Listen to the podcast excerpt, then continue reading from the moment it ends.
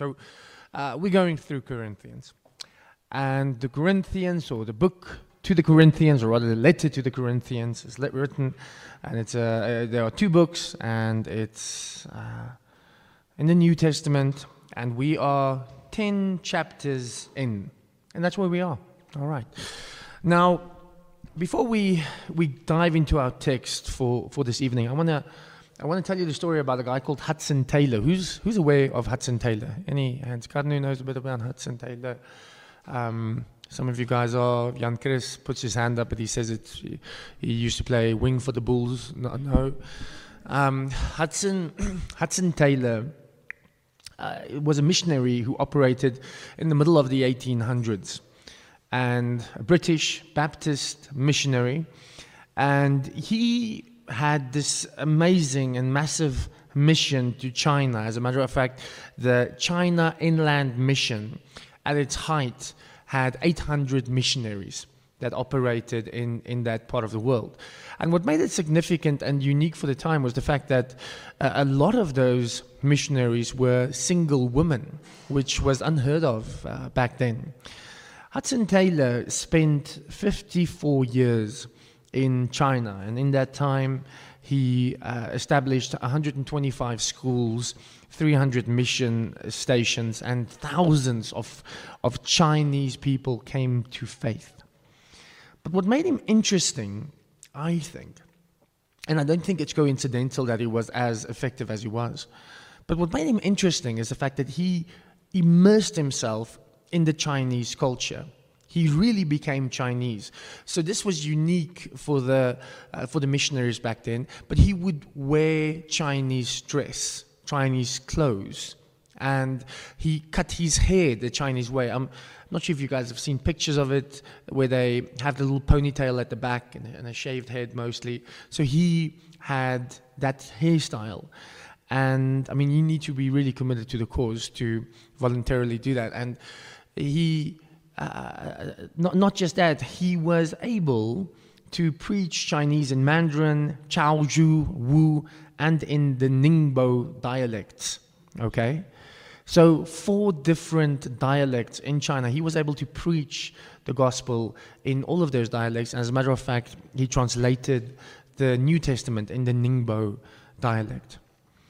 And today, you've got lots of Chinese visitors, Chinese tourists going to England, and they do a pilgrimage of sorts to his hometown of Barnsley, where they where they visit him. I don't visit him. He's uh, uh, he's passed on, and uh, where they sort of do a, a, a Taylor a Taylor walk, so to speak, a Taylor trail where they where they look at where's his church, where's his house, etc., um, etc. Et because he's a very beloved figure to many to many Chinese uh, people, and um, and he really became Chinese in order to save the Chinese.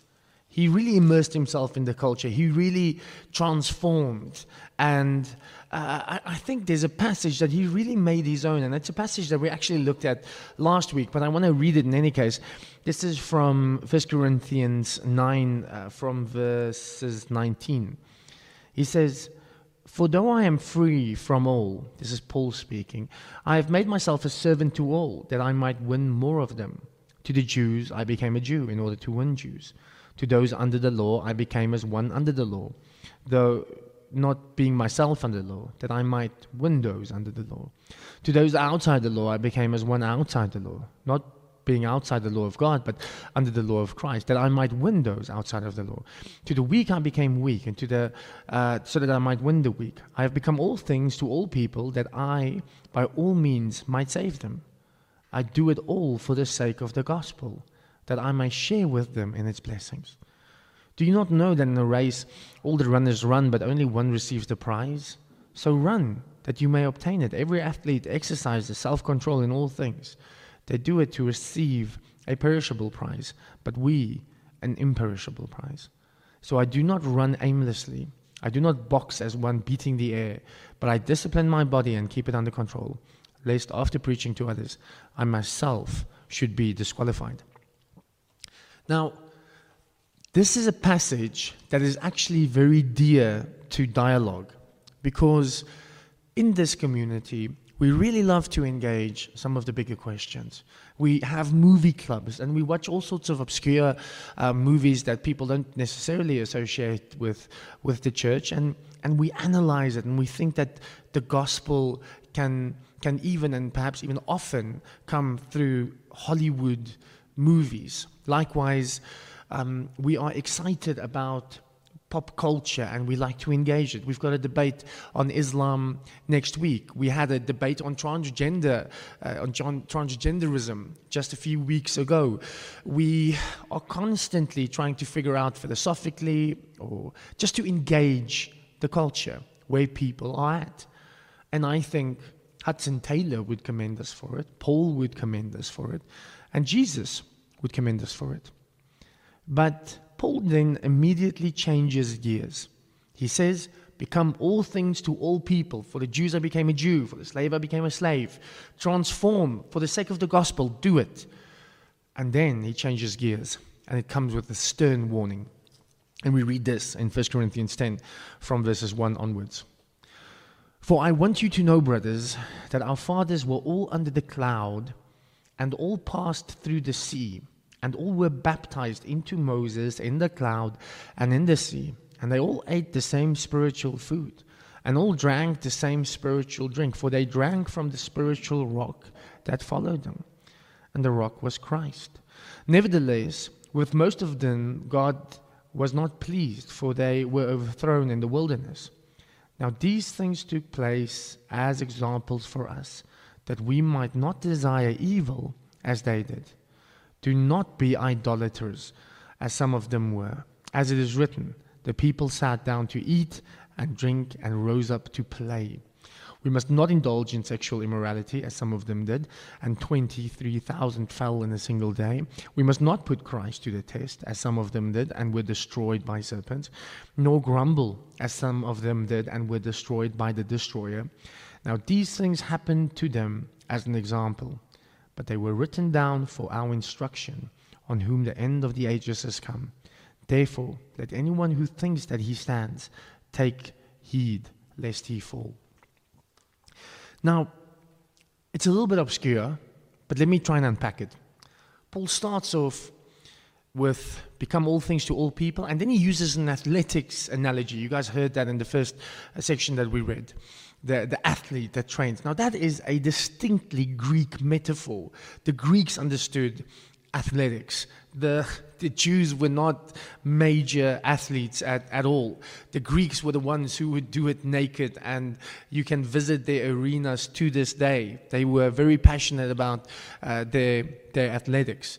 As a matter of fact, that's why I think in uh, in, in the year 2000, Ricky, you can maybe correct me, but in the year 2000, I think the Olympic Games were held in Greece, in, in, in, Athens, and it was to commemorate, I think, like where it started 2,000 years ago, something like that. So, so the Greeks were passionate about it. So Paul uses this analogy again. He is immersing himself in this Greek culture that the Corinthians find themselves in. But then he goes over to a Jewish metaphor and he talks about these various scenes in the Exodus story where the Israelites messed it up over and over again. And he's saying, I want you to learn from this.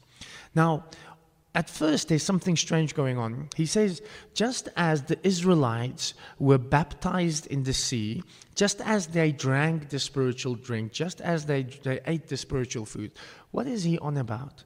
What is, what is going on there? So he's, he's obviously playing a little bit with the Old Testament text. He's, he's, he's, he's doing something with a, with a purpose, and, that is, and, and this is it.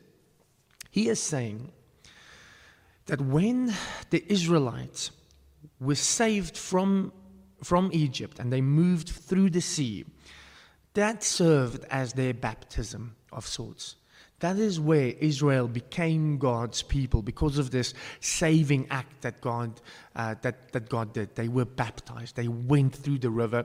On this side of the river is slavery. On the other side of the river, the, the river is the promise of the promised land. There's still a lot of desert there, but you're on your way to the promised land, okay?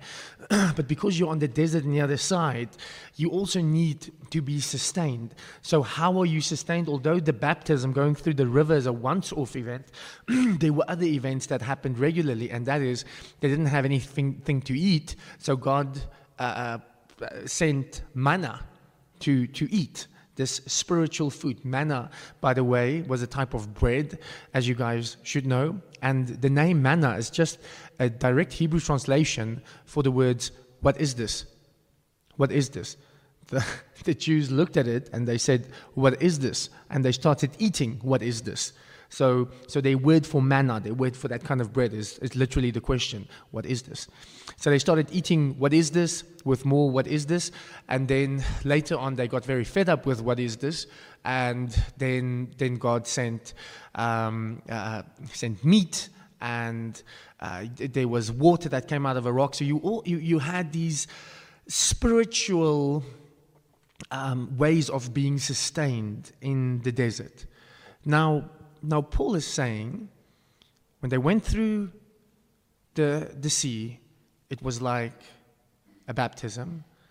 And when they ate the spiritual food and the spiritual drink in the, uh, in the desert, it was like the Eucharist. They were being sustained by these sacraments. But then he says, just notice that even though that happened, many of the Israelites did not live in accordance with this reality. They didn't live out the salvation that they've been given. And now he is trying to make a specific point to the Corinthians. He's trying to make a specific point to the Pretorians as well. And that is you might have been baptized, you might have grown up in the church, you might have, might have taken part in the Eucharist, in the life of the church, sure. But be careful lest you fall. Don't think that this is some sort of automatic inclusion into the promised land and that's it. No, no, no. You have to live out the privilege of that salvation that you've experienced with great, uh, with, with, with, great um, hmm, privilege. I know that's not quite the Spider Man line, but with great privilege comes great responsibility. You've been given this privilege to, to enter the, the saving work of, of Christ, to be the recipient of that. Now live accordingly. Now, I realize that this is a bit of a. Hmm, uh, this is a bit of a thorny issue, and I don't want I don't actually want us to just hover here and, and, and remain here for the entire evening. But there is a massive debate that, that happens in theology, in theological circles all over the place, and it's, it's the, the, the question of election and uh, does God choose certain people or not? Now, look, we've got people who, who falls on different sides of that debate, and and tonight is not necessarily the place where we're going to have it. But what this text, at least, is I think saying, is that corporately Israel it was chosen. And although they were corporately chosen, individuals within that nation fell away. Likewise, the church is corporately chosen. We are the new Israel, we are the elect. But you've got individuals within that corporate body that can fall away, and indeed does fall away. So there's a responsibility. Now, I mean, if I've lost you now, just, just come back and uh, be gracious. But the point is, don't think that there's this automatic inclusion.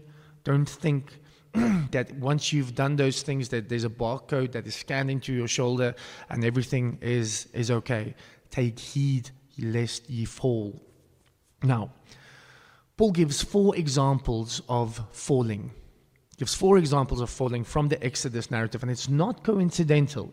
He picked these four examples very, uh, I want to say, loosely and perhaps even randomly from the Exodus story. But he chose those examples because those were the things that the Corinthians were struggling with as well. So he's trying to make the, the, the point to the Corinthians that they are struggling with by pointing to the very stuff that the, the Israelites uh, uh struggled with. and um, where they fell. And they are idolatry, immorality, testing God, and grumbling. Idolatry, immorality, testing God, and grumbling. Now let's, let's start with idolatry. Now, every time the Israelites came in contact with pagan cultures along the way to the promised land, it almost always ended in some form of idol worship. And you will, you will have uh, um, e- sometimes even well meaning, dare I say that, but they almost always stray from this project that God has started them, God has started them on. Now, I want to just take a step back and say this. With the Hudson Taylor example that we've been given earlier, and now trying to, to figure out what did Israel do wrong, what did the Corinthians do wrong, what are we doing wrong? We are allowed, we are, as a matter of fact, even urged to really embrace the culture around us because a lot of it is God given. We are supposed to reflect something of it. We are supposed to immerse ourselves in it. We are not supposed to have this little Christian subculture, like a, a, a massive living estate, but instead of, of, of having rich people there, you just have Christians there. That is, that is not what we are called to do with five Kum bookshops in there. Uh, uh, we are not called to, to have that little enclave. No, no, no. We are called to be in this culture. It is okay if we dress like everybody else in this culture. Just came back from Europe, and I can spot a South African from a mile away. You know how? K-way. If, if they're wearing a K-way jacket or a K-way something, it's like South African, South African. Like um, we are not very good spies. Anyways, so so we are we, we are asked to do those things. We, we are asked to buy K-Way merchandise. Now, we, we, we can freely interact with the culture around us, but we are not allowed to partake in the sacraments of the culture around us. We can engage in the clothing, we can engage in the sports. Oh, difficult example, so, so, quick after the tragedy. We can engage in the movies, the music. We can, we can do all these things, but when it comes to the sacraments, around us, of the culture around us. Take heed lest ye fall. So, this is the tension. Become all things to all people. Paul is saying, become a Jew, become a Greek, become a slave. Just, just, just be something else. If, if, that, if, if those are the people that you are called to transform into that. But now he's saying, but do not fall into idolatry. what does idolatry look like today for us? Because I promise you that that you guys are sitting here and you're thinking, yeah, I guess they are people who struggle with idolatry. They are probably living in some sort of rural setting. Um, and they struggle with idolatry, or, or, or, maybe in the Far East, they bow down to Buddha statues. Yeah, they struggle with idolatry. But that is something that we've got down here in in, in South Africa. It's not necessarily something that we, that we struggle with. But here's, here's a question. If you went into, you can, if you still go to like a, a small town in the, in the countryside, what is the first thing that you see when you, when you drive into that town? The church. The church. Usually the moedergemeente Okay, so a Dutch Reformed church sitting neatly in the middle, and it is usually the case that the whole church is sort of built around it. You have these these streets and a, a, a round street sometimes around the church, and then it's right in the middle of the of the town, and everything sort of goes out from it. And one thing that is interesting is that if you grew up in that town, you probably went to that church and you would go to that church and you would learn about the good life. You would learn how to live in this life.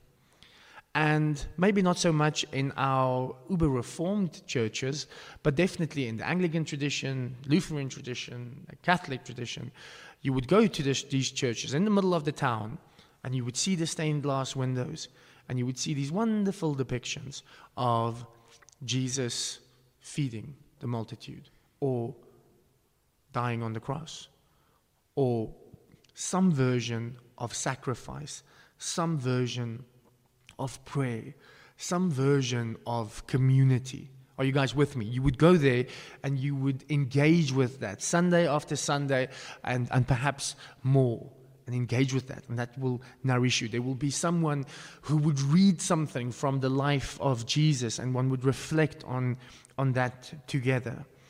It would you would have all of these icons that is that, that's constantly trying to persuade you to transform your life and saying this is what the good life is all about.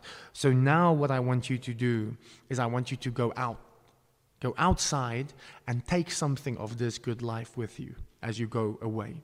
All right?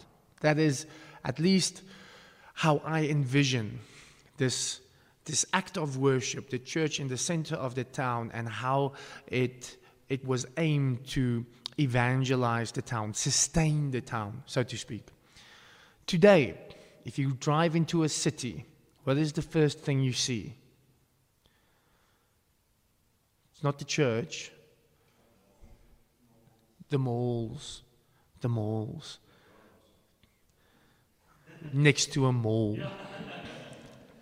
So you've got malls all over the place. And when you go into those malls, what I always find so interesting is that you have all these icons, left and right, usually very attractive, half naked people on, on, on, on either side, and they are inviting you into the good life. Wear this, buy this. Not only do you have those icons, but you've got the windows of all of these stores.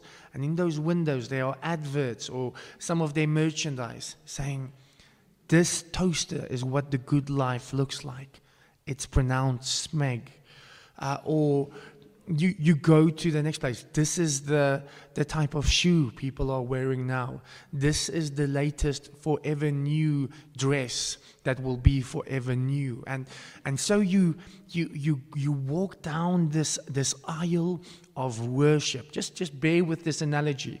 And it's almost liturgical of sorts um, where you, you go to this thing that is the center of the town and um, you are presented with the good life, with all of these icons, with all of these things on either side of you.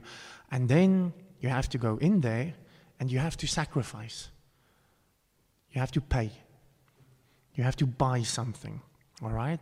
And then you get to take something of the good life with you, and that sustains you in the life here, um, away from the sanctuary, away from the mall.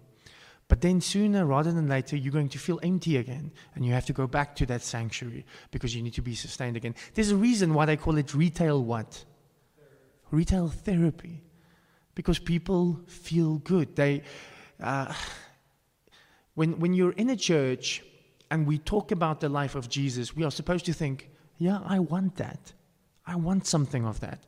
When you're in a mall, the, what they want you to, to, to think is, you need this.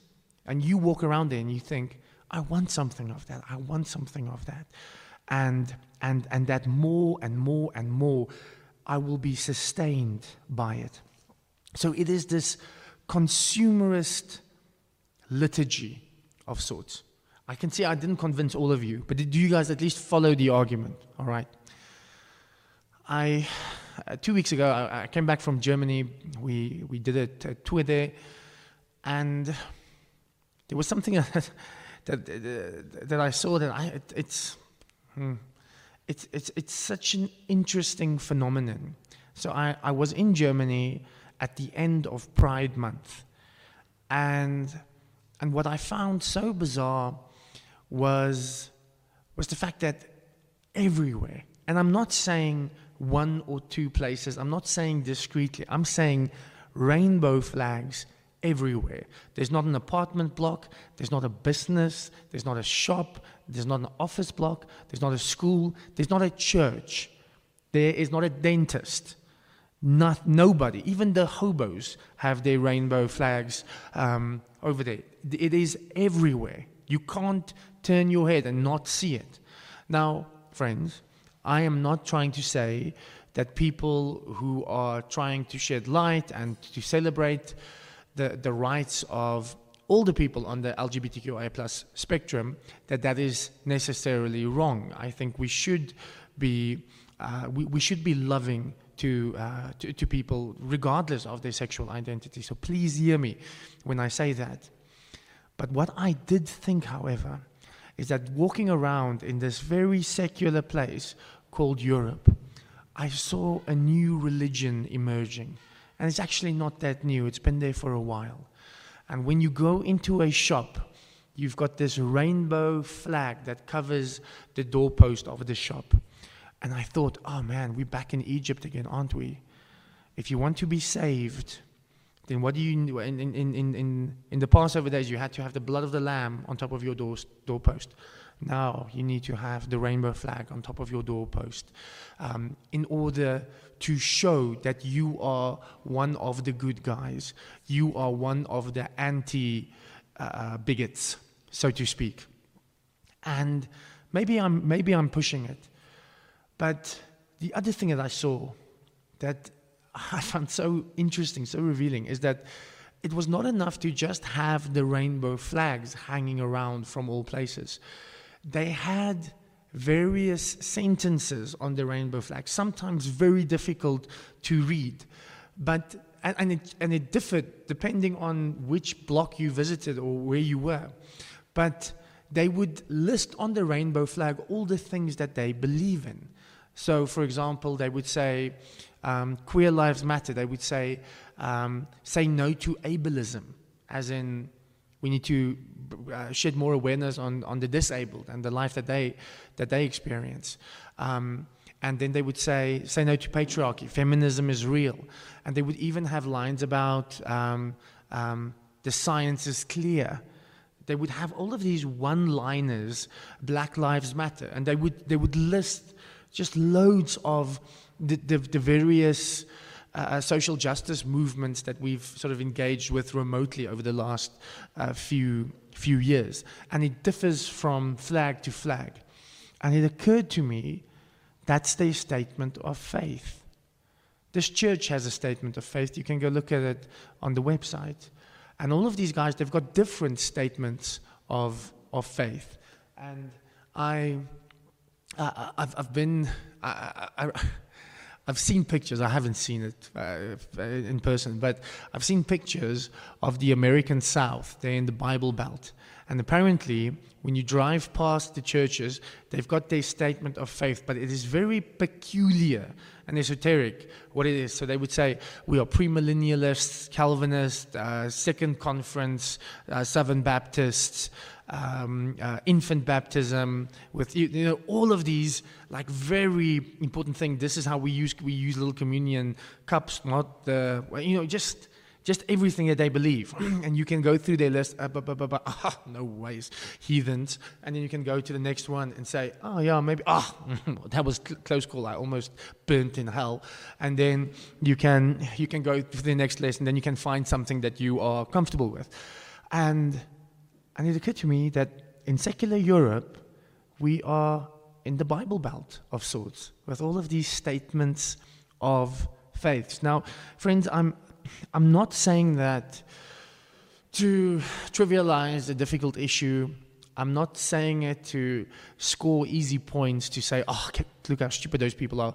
But what I am saying is that you don't really have the choice between whether you want to be religious or not religious. You only get to choose your religion.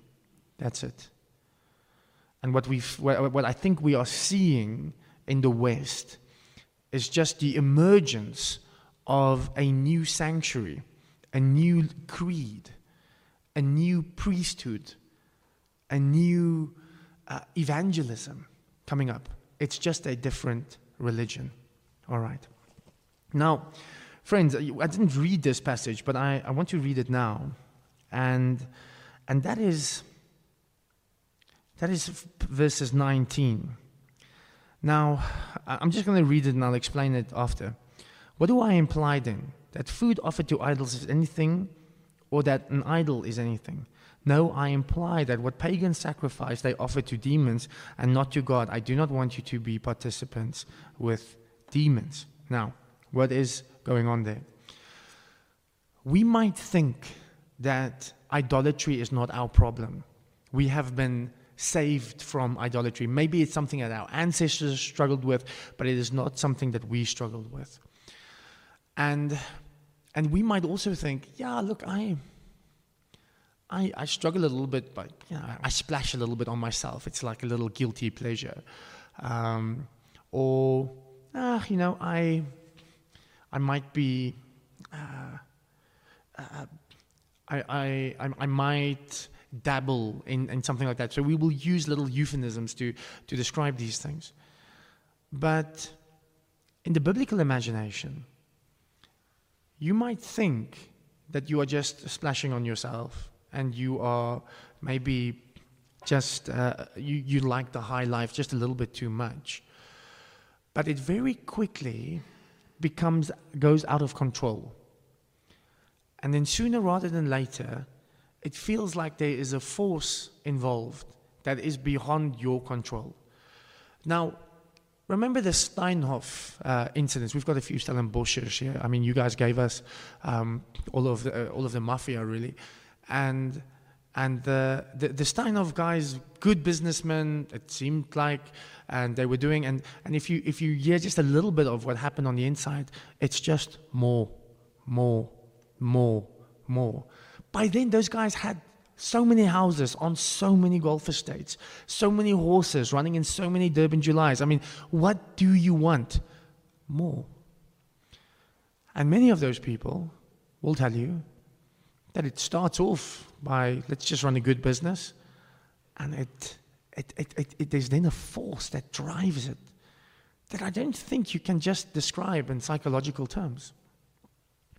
What about the sexual?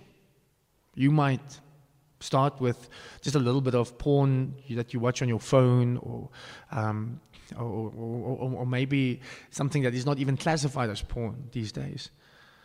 And then when you talk to somebody in the church who is addicted, what do they say? Say, I do not have a control anymore. Please take my phone. Please block all my apps so that that doesn't happen to me. Please phone me every night when I'm prone to do that. Why do you do that? Because there's a force that has taken over. I'm no I'm no demonologist, and I'm very suspicious of anybody who describes the demons in details, uh, in detail or whatever. But what I am saying is that they are, and this is what Paul is saying rather, that there are forces, that shadowy forces, we don't know much about it, but it seems that if we if we give ourselves over to things that we think are just dead objects, there is a force that takes us to places that we didn't imagine we could ever go. Same is true for war. What is the, the special military operation in the Ukraine? okay. That's a full scale war, right? Think of, of somebody like Adolf Hitler, who said that he needed Lebensraum for his people. The Germans just, just needs a little bit of space, man. Um, okay, Austria, we've got that now. Good. Um, Czechoslovakia, okay, we got that now. I'm afraid we're going to need Poland as well. Um, Russia, Russia, we're going to need Russia. Lebensraum, more, more, more. And after a while, you are not in control. It's Ares that is in control. It's Aphrodite that's in control.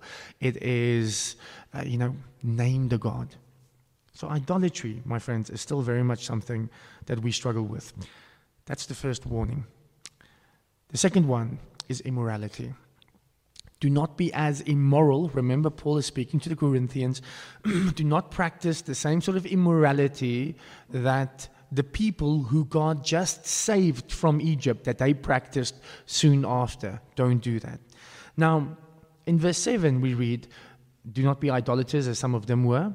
As it is written, the people sat down to eat and drink and rose up to play. We must not indulge in sexual immorality. Now, when you read that, it sounds kind of innocent. Maybe they just drank a little bit too much. They ate. That's fine. It seems like a party. And they got up and they played.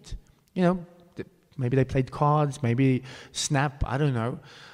But uh, uh, that play is uh, the, the word, the, the Hebrew word, let me just get it here, um, chakek, Now, I'm, I'm no Hebrew scholar, so somewhere online there's probably a guy who's got Hebrew and says, oh, that guy's such an idiot. And, and it's true. But that, that word is, has, has a very strong erotic undertone, all right? They played, they rose up to play. So, for example, in the story of Joseph and Potiphar's wife, then, then Potiphar's wife accuses him of um, he played with me. And for some reason, in, in this ESV translation, it is translated as he laughed at me. But that, that doesn't make a lot of sense. This, it, it, there's an erotic undertone here that's, that's, that's going on. Anyways. Now, now you've got the playing that's happening. I, I shouldn't even use this analogy, but I've already started now. Uh, there's a lot of adult stores that, that is promoting themselves all over the place. And I, it, it just occurred to me when they say, come and play. that's, that's, that's the advertisement, come and play. Huh? Maybe they know something about the, the, the, the root of the word play. The Israelites played with the Moabite woman, and, and it, it brings up the question of how much should we associate with a different culture. So what happened is as soon as they came into contact with these other cultures, these other cultures just had a completely different sexual ethic than the Israelites, and they capitulated and became just like them. Now, here's the thing, how that relates to us today. I I've, I've, said this plenty of times, but I am not very fond of our Christian subculture. I don't like the music that comes from it necessarily. I definitely do not like the, the, the movies that, that, that comes from it. So I'm not a big fan of what is considered Christian movies or Christian music or, I don't know, Christian uh, coffee, uh, uh, stories, blah, blah, blah. But, but when I engage with secular work, when I engage with mainstream Hollywood movies, mainstream Hollywood everything, I need to remind myself that sex is not that cheap. So, I'm not sure if you guys have seen it, but uh, I grew up with, with uh, friends. As a matter of fact, I'm so old that, that when I watched Friends, all the seasons weren't out yet. All right? So, you, you still had to wait for season seven and season eight. I know that's it's it's terrible. And what I find interesting now is I see a lot of kids wearing Friends shirts. Have you guys see it? Like teenagers and even younger Friends. Now, I think that sitcom is brilliantly written. It is brilliant and it doesn't age at all. It is phenomenal, all right? But a massive part of the plot is Joey has a lot of sex, Ross has some sex, Chandler has, does, doesn't have any sex. And there are lots of jokes surrounding the lots of sex and lack of sex. And when I expose myself to the culture around me, which is not a problem, I need to be weary. I need to remind myself it's not that cheap, it's not that casual, it's not that innocent, it's not that cheap, it's not that casual, it's not that innocent. Are you guys with me?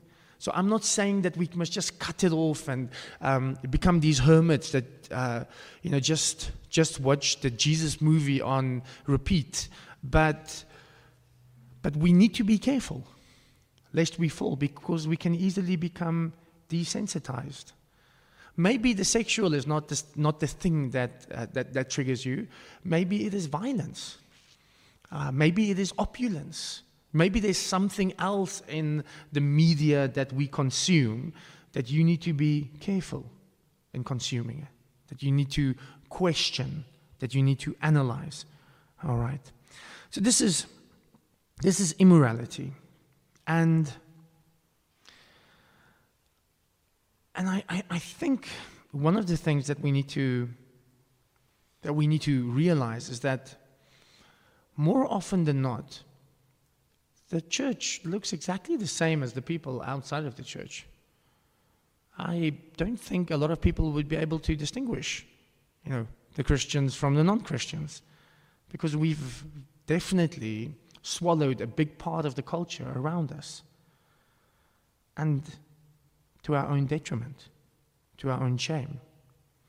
The third one is this putting the Lord to the test. Now, I'm not going to go into it too much, but the the Corinthians were constantly focusing on their freedoms and their rights, and they were always standing on their freedoms, and they were always standing on their rights, and it's something that they held dear.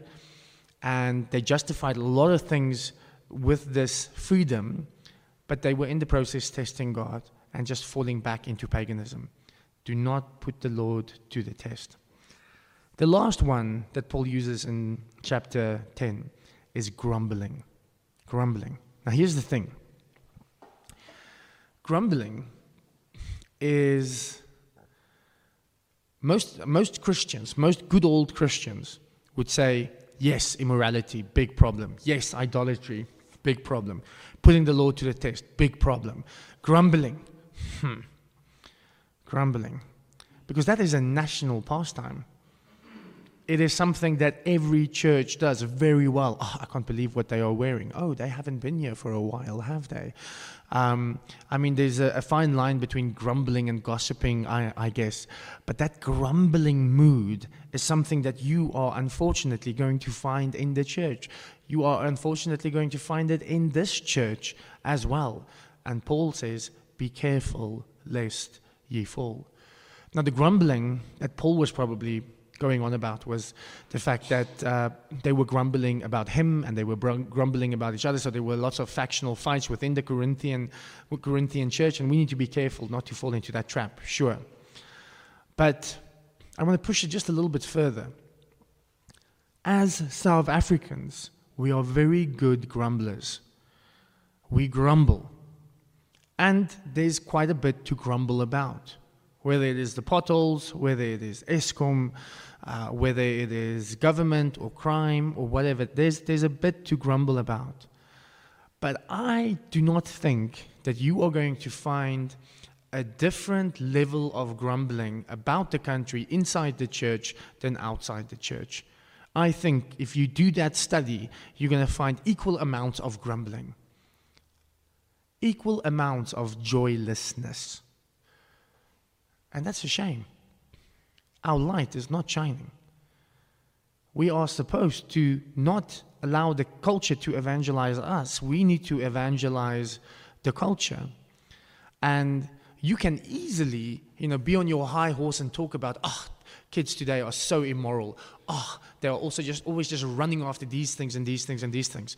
Just know when you grumble about the country and about everything, you are on a very problematic list. Paul has included you on a list alongside the immoral, idolatrous, putting the Lord to the test. One of the ways I think in South Africa that Christians can shine their light the most is if they, I'm not saying you should be naive, I'm not saying you should be sentimental, but we should be joyful and we should stop grumbling. And when we interact in those conversations, which is all around us, to just be a different presence, a non anxious presence, a joyful presence, and try and interrupt the grumbling that we, that we encounter all around us. I hope you guys understand the, the argument that Paul is following throughout the passage, and that is that the Israelites, even though they experienced so much salvation, even though they tasted something of what we can in retrospect say is the gospel, they did not live in light of it.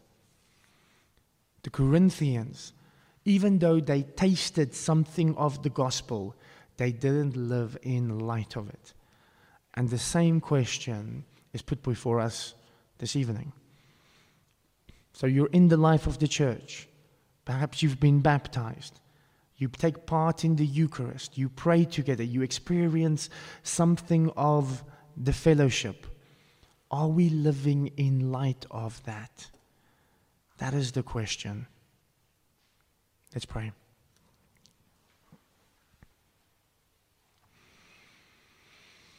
Lord Jesus, we repent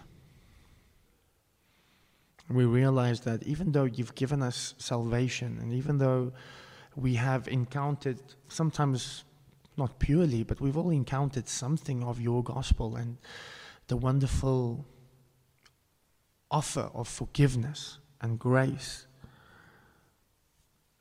We are constantly not living in light of that. We are not resembling that reality. We are resembling perhaps the economic and political reality in this country.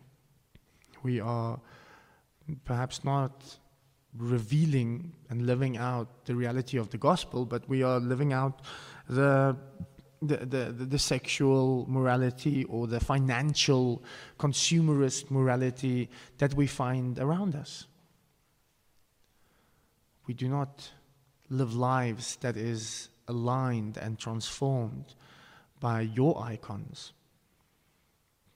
You on the cross, you pouring yourself out for humanity, you loving your enemies, you helping the poor, having deep compassion. We are not being transformed into that. The icons that we are looking at are just selling us different things. Lord Jesus, we spend so much time on our devices and we are we are constantly consuming so much, and that's not necessarily a bad thing. We do not want to live in a narrow type of dualism where the world is bad and we are good because we know that is not that is not true. That is not how you created it. Inasmuch as this culture and this world is created, it is good because it comes from you. But like all things, it has gone astray. It is out of step. So help us, Lord. Give us the discernment to know here we can engage, here we must flee. Here we can enjoy, here we must retreat. And Lord, it is impossible to do those things by ourselves, and that's why we, why we need your guidance, and that's why we need a community that can hold each other accountable. That's why we need to come together, Lord, Sunday after Sunday, Bible study after Bible study, quiet time after quiet time, and reflect on the good life, the life of Jesus. And we need to choose the life of Jesus daily versus the various idolatrous lives that's sold on the marketplace. Lord Jesus, thank you that we can reflect uh, on our salvation. You did save us from slavery. You did take us through the Red Sea, and you are sustaining us in the desert. Help us to live in light of that. And it is in Jesus' name that we pray. Amen.